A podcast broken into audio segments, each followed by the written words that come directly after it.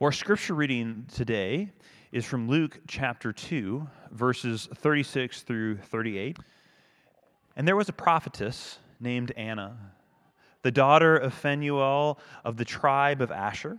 She was advanced in years, having lived with her husband seven years from when she was a virgin, and then as a widow until she was 84.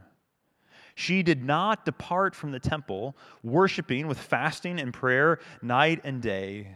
And coming up at that very hour, she began to give thanks to God and speak to him to all who are waiting for the redemption of Jerusalem. This is the word of the Lord. Thanks be to God. Thanks, Bill. Well, good morning. Uh, welcome again to the Brookside campus of Christ Community. I don't know if you saw Bill's name tag, but it looks a little less like Bill and a little more like B119, like he's a new Star Wars droid or something. Um, anyone see Rise of Skywalker? Yeah, me neither. All right. Um, I, am my name's Taylor. I'm one of the pastors here, uh, and I'd love to, to pray with us. We're, we're about to enter a time uh, of teaching where we open up God's Word, we explain it, we seek to understand it. Um, but let me pray for us before we do that. Father God, I thank you for the gift of music. Thank you for uh, the beauty of celebration and of joy, even for some of us in the midst of pain. God, honestly, I am weary this morning. I'm weak. We need your power uh, to understand your word. And God, we know that your power is perfected in our weakness. So, God, I pray that your power would be made known to us and would move in us this morning. Would your glory rest on this place? Pray this in the name of your Son, Jesus, by the power of his Spirit. Amen. Well, uh, my grandma Fair is one of my favorite people in the entire world. I didn't really get to see her too frequently, but about once or twice a year. And every time that I did, I discovered a deepening love and appreciation for the kind of person that she was.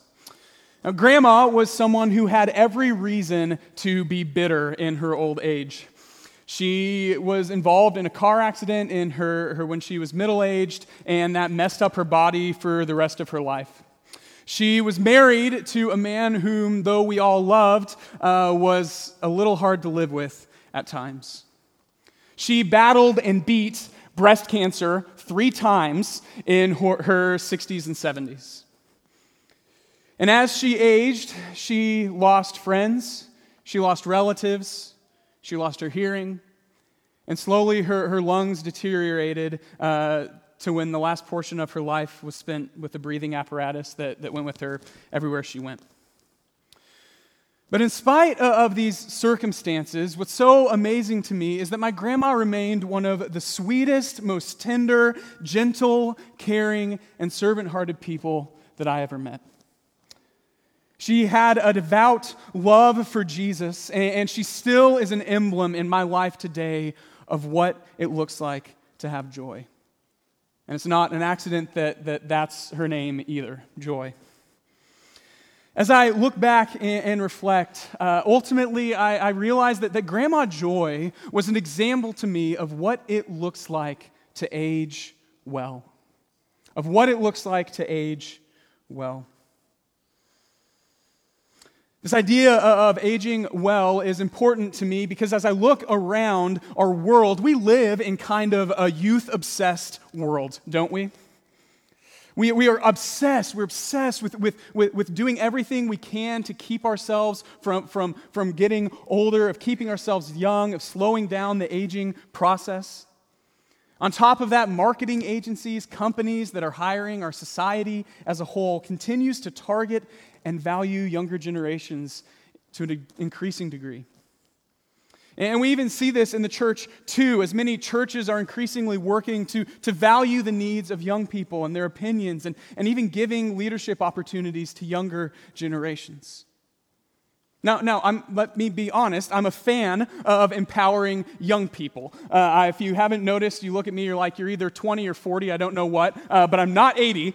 And, uh, and, and so I'm, I'm all for, I'm a huge fan of empowering young people, especially in the church where we kind of have a, a long history of undervaluing young people all the way back to disciples that are like swatting kids off Jesus like mosquitoes. Like, he's not for you, right? But I do worry that if we aren't careful, we will become so youth obsessed that we will not only start to overlook older generations, but that we will also lose a vision of what it looks like to age well. Many of you who are in this room this morning who are older have my grandma's same joy and gentleness. And no doubt it's the fruit of years and years and years of following Jesus. But at the same time, it's also easy for all of us, no matter what our age is, to grow bitter and resentful and cynical as we age. We can become more stubborn and set in our ways. So, so, whether you're here this morning and you're five, and I know we have a lot more kids this morning, it's worship together, whether you're five, 25, 45, 85, we all need to ask ourselves are we living our lives in such a way that each year we are growing more jaded or more joyful? That we are growing bitter or, or, or better? That we are, we are growing grumpy or, or grateful? Are we aging well? As we finish our series on the first songs of Christmas, we're looking at an often older, overlooked elderly woman named Anna uh, who joins Simeon as Jesus is presented at the temple. You can see a, a, picture of this that was drawn by, by one of our talented artists in, in our congregation. But, but when she comes on the scene, she actually doesn't sing a song. In fact, Luke spends more time in these three short verses that she gets describing Anna than he spends on what her response to Jesus actually was. Why is this? I think, I think it's because her lifestyle is more important for understanding her presence in this crucial moment in God's redemptive history and for understanding her role in the story. It's her lifestyle. And when we look and get a picture at Anna's lifestyle, she reveals this that aging well demands a lifestyle of preparation. Aging well demands a lifestyle of preparation. The picture of Anna that Luke gives us is the picture of an elderly woman who is active and living in constant expectancy for a move of God in her lifetime. And, and as we survey the, the scope of her life, and we don't get much information on her, only three verses, but in those verses, we actually kind of get a whole picture of what her life was like. As we, as we survey the scope of her life, we, we'll get a glimpse of a few things that we need to live our lives, no matter what our age is, with this same kind of expectancy and preparation.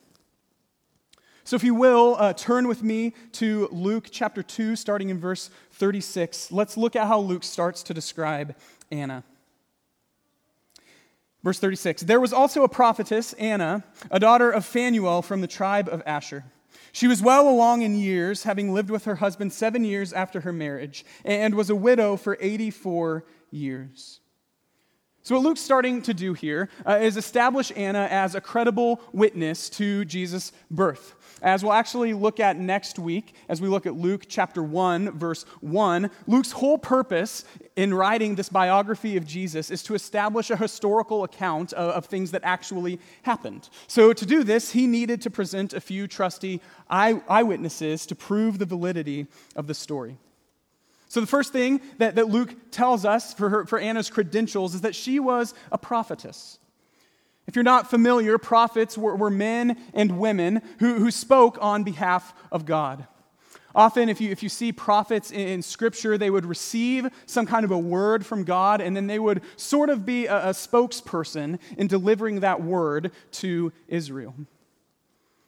And if you look across the pages of Scripture, we actually only see a handful of women who were named as prophets. I think only seven uh, in, in Scripture, and Anna is one of them.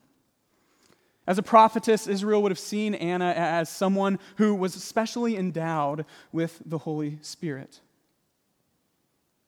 And this fits in well with what Luke is trying to do because we, as, as we keep studying the Gospel of Luke in, in 2020, uh, we see that Luke shows a really unique care for women in his Gospel. And women were, were, were fairly devalued and looked down on in the society of, uh, of Luke's day. And so Anna, the prophetess, really is a reminder, an early reminder, that God gives gifts to people regardless of gender. God gives his gifts to people regardless of gender. So he shows us that, that she's a prophetess. Uh, he then draws attention to the second key distinction of Anna, her, her great age. The, the verb used here to describe Anna's age is actually the same word that's used to describe the old age of Zechariah and Elizabeth in Luke chapter 1. And the way he phrases it here is sort of redundant in the original language. It literally reads, She was advanced in her many days. Like, like she was old, and in case you didn't understand what that meant, she's lived a really long time. He's really drawing attention to her age. But not only was Anna older, we learn that she was also a widow.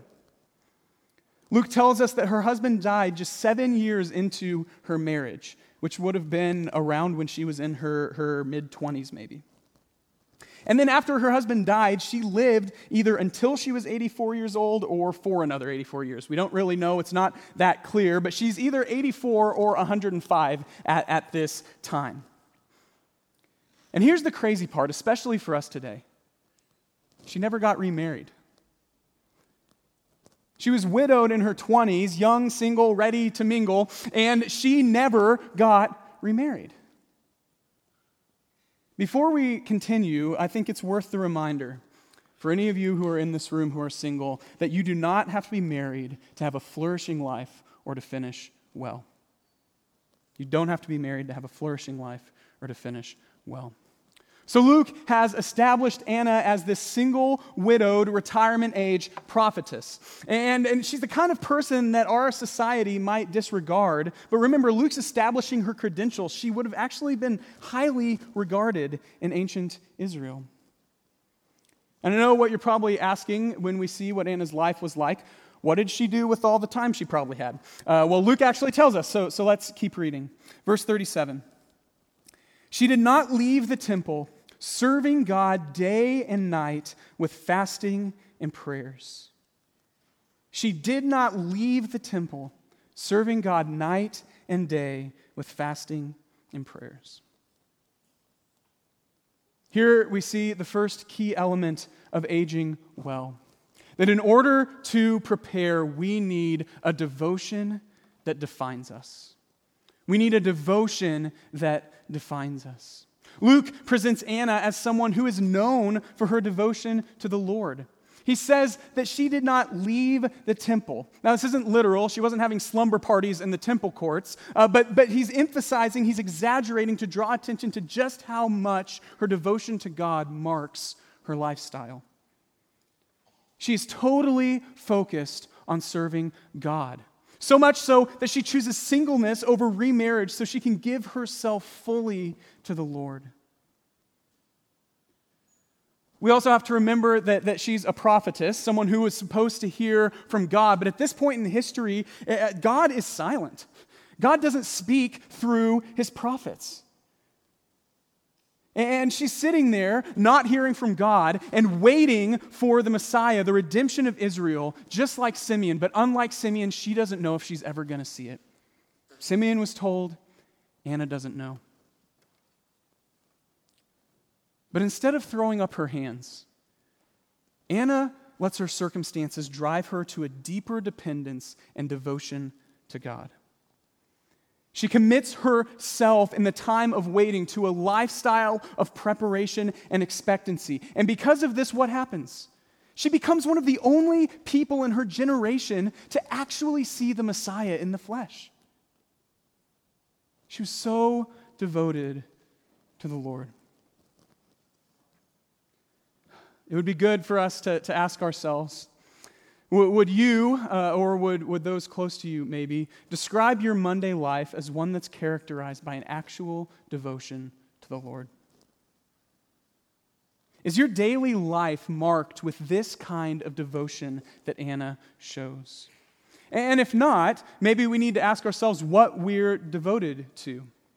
Or are you devoted to anything? We live in a culture that cares a lot more about preference and maximizing our options than any sort of commitment to Jesus or his kingdom or his community. Is your daily life marked by this kind of devotion? If we look back at, at, verse 37 again, we get a better idea of what Anna's devotion looks like in the temple. Luke says in verse 37 she did not leave the temple, serving God night and day with fasting and prayers. Serving God night and day with fasting and prayers.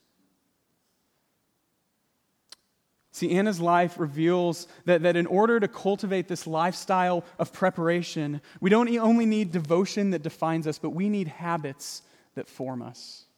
We need habits that form us. Anna is formed by these habits of prayer and fasting. They, they shape who he is, awaken her to the joy of God's presence, and ultimately they prepare her to receive the baby Messiah. And we'll get to what the specific practices are in a minute, but, but here's why I think habits like these are so important for us today. We are constantly being formed. We are constantly being formed. Sometimes it's by things that we aren't even aware of, but we as human beings are constantly being formed.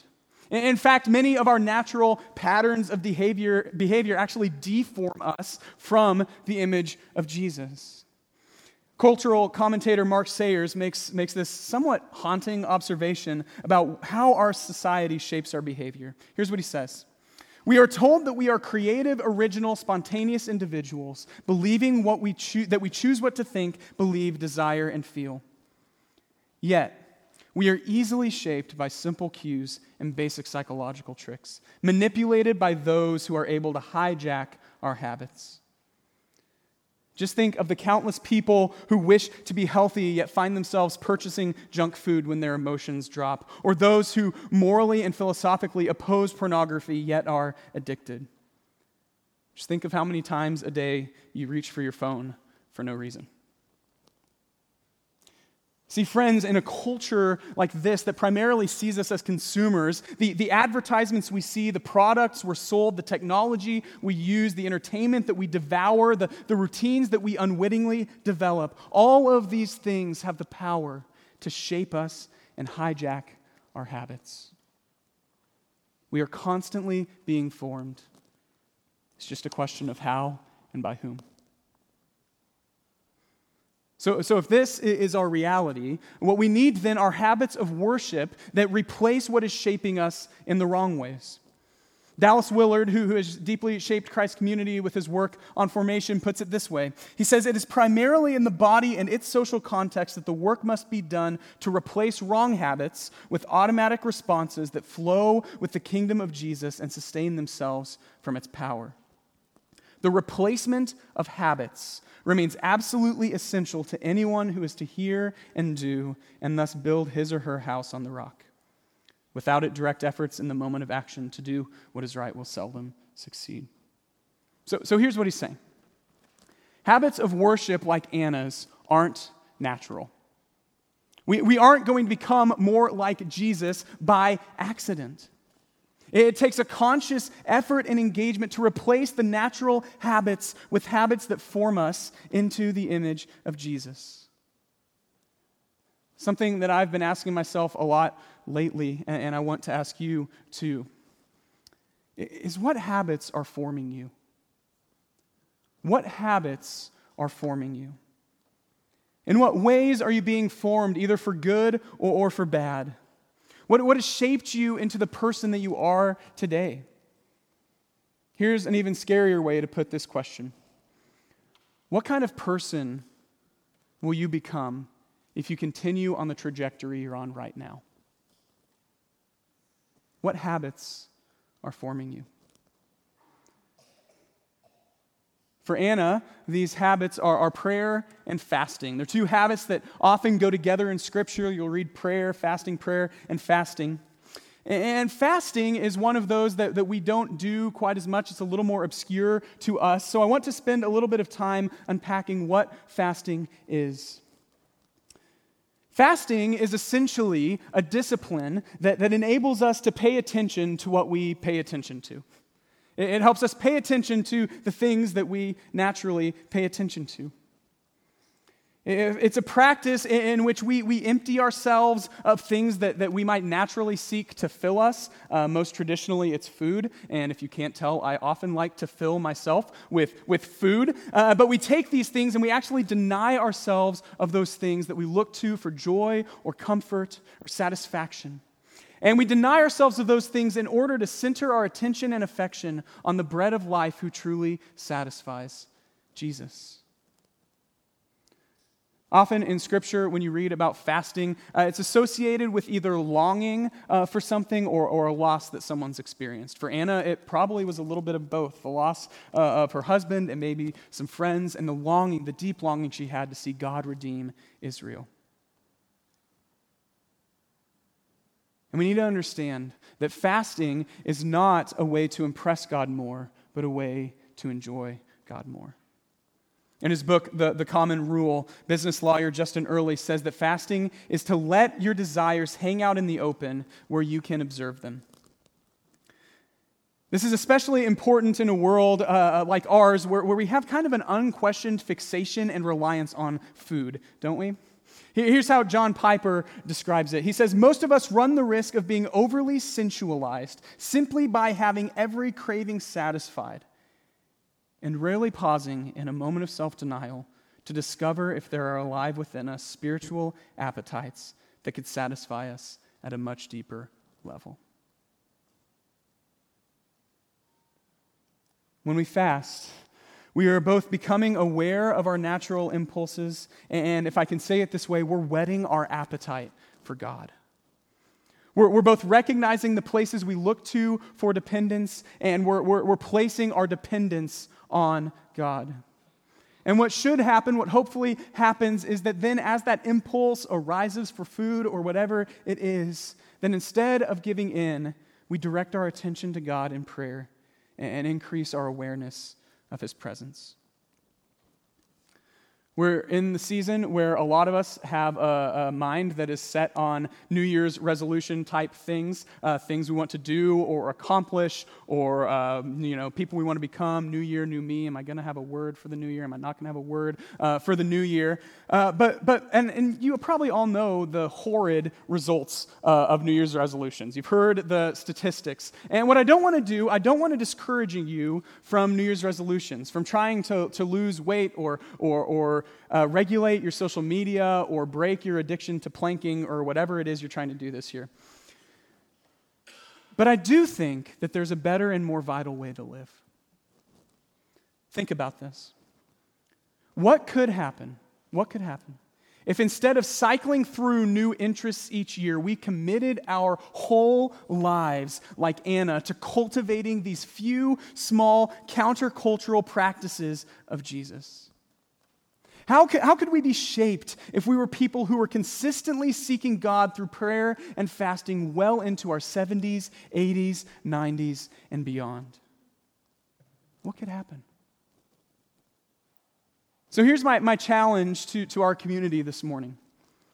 I want, want each of us to, to find a day in the next two weeks and, and fast for a set period of time from either food or technology, because I think those are the two things that probably naturally shape us most. So, fast from either food or technology. Uh, you might want to start with fasting from one meal uh, or from one hour of technology. Uh, the more you do it, uh, the more you can develop. You might want to go 24 hours, maybe even longer. But however long you go and whatever you fast from, it's important that we spend that time praying for God to redirect our desires toward Him. Pray that your hunger for God would be greater than your hunger for anything else in the world.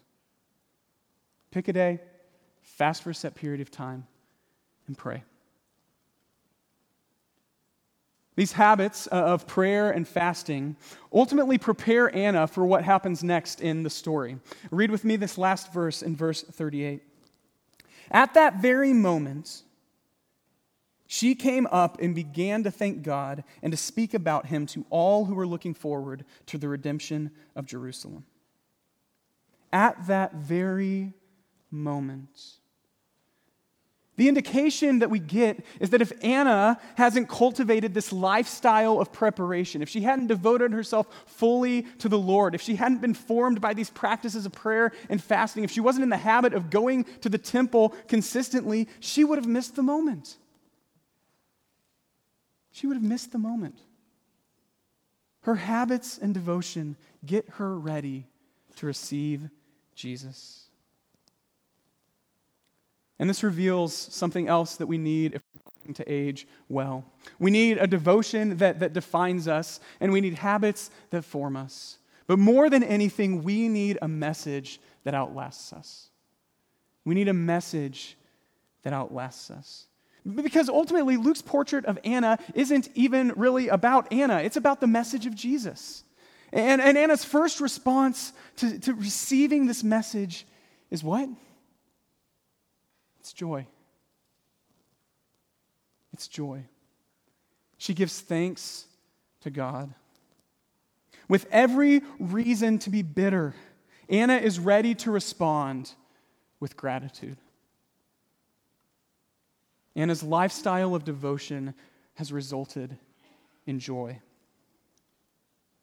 As she has said no to more through fasting, she's been enabled to give thanks for the things that she has. And because of that, she's filled with a deep delight and thankfulness that God has allowed her to witness the beginning of her salvation.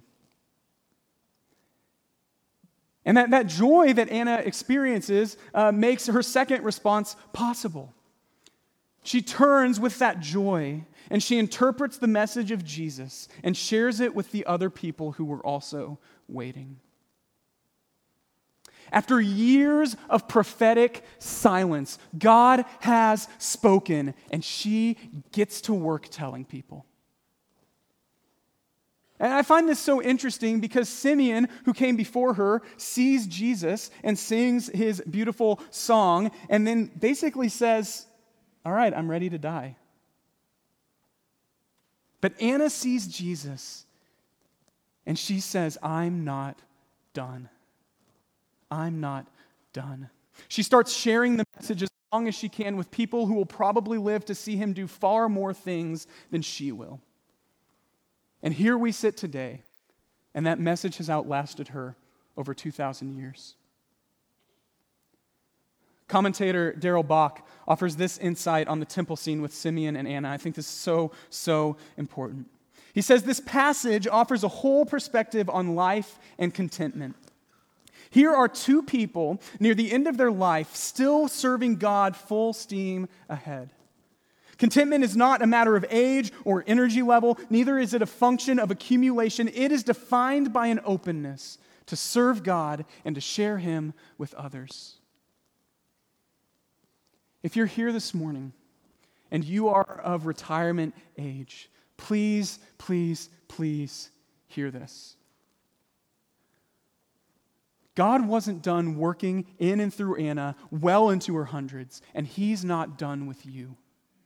He's not done with you.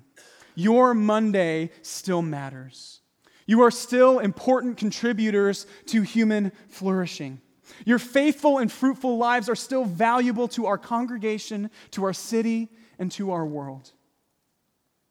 We need you.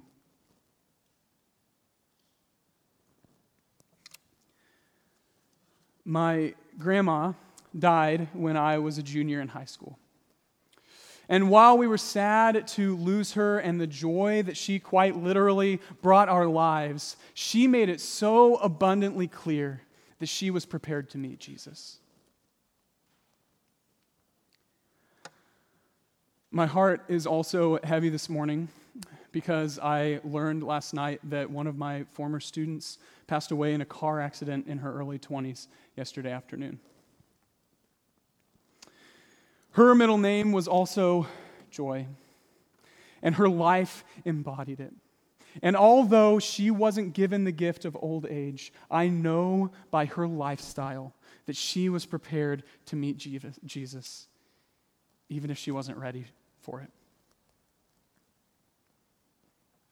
In the same way, Anna, a widowed woman, lived a life of expectancy that prepared her to meet Jesus, both in the life she lived and in the life to come. Are you prepared to meet Jesus? Are you prepared to meet Jesus? This is a question uh, for everyone. If you're not a Christian, this question is for you today. Are you prepared to meet Jesus for the first time today? This joyous news of salvation that, that Anna is sharing is for you. It's a story of redemption and hope and healing that is possible for you today. Are you prepared to meet him and respond to him? If you are a Christian, this question is still for you. You're not off the hook. Are you prepared to encounter Jesus, to walk with Jesus, to meet with Jesus, to speak to Jesus, to serve Jesus, to hear from Jesus day and night and night and day in your daily lives? For all of us, are we prepared to meet Jesus on our last day? We don't know when it will be. But, but, but what direction are your habits taking you? Is the life you are living today preparing you to face your last day whenever it comes? We are all living our lives and ordering our loves and spending our time in ways that are preparing us in one way or another. Are you prepared? Let's pray.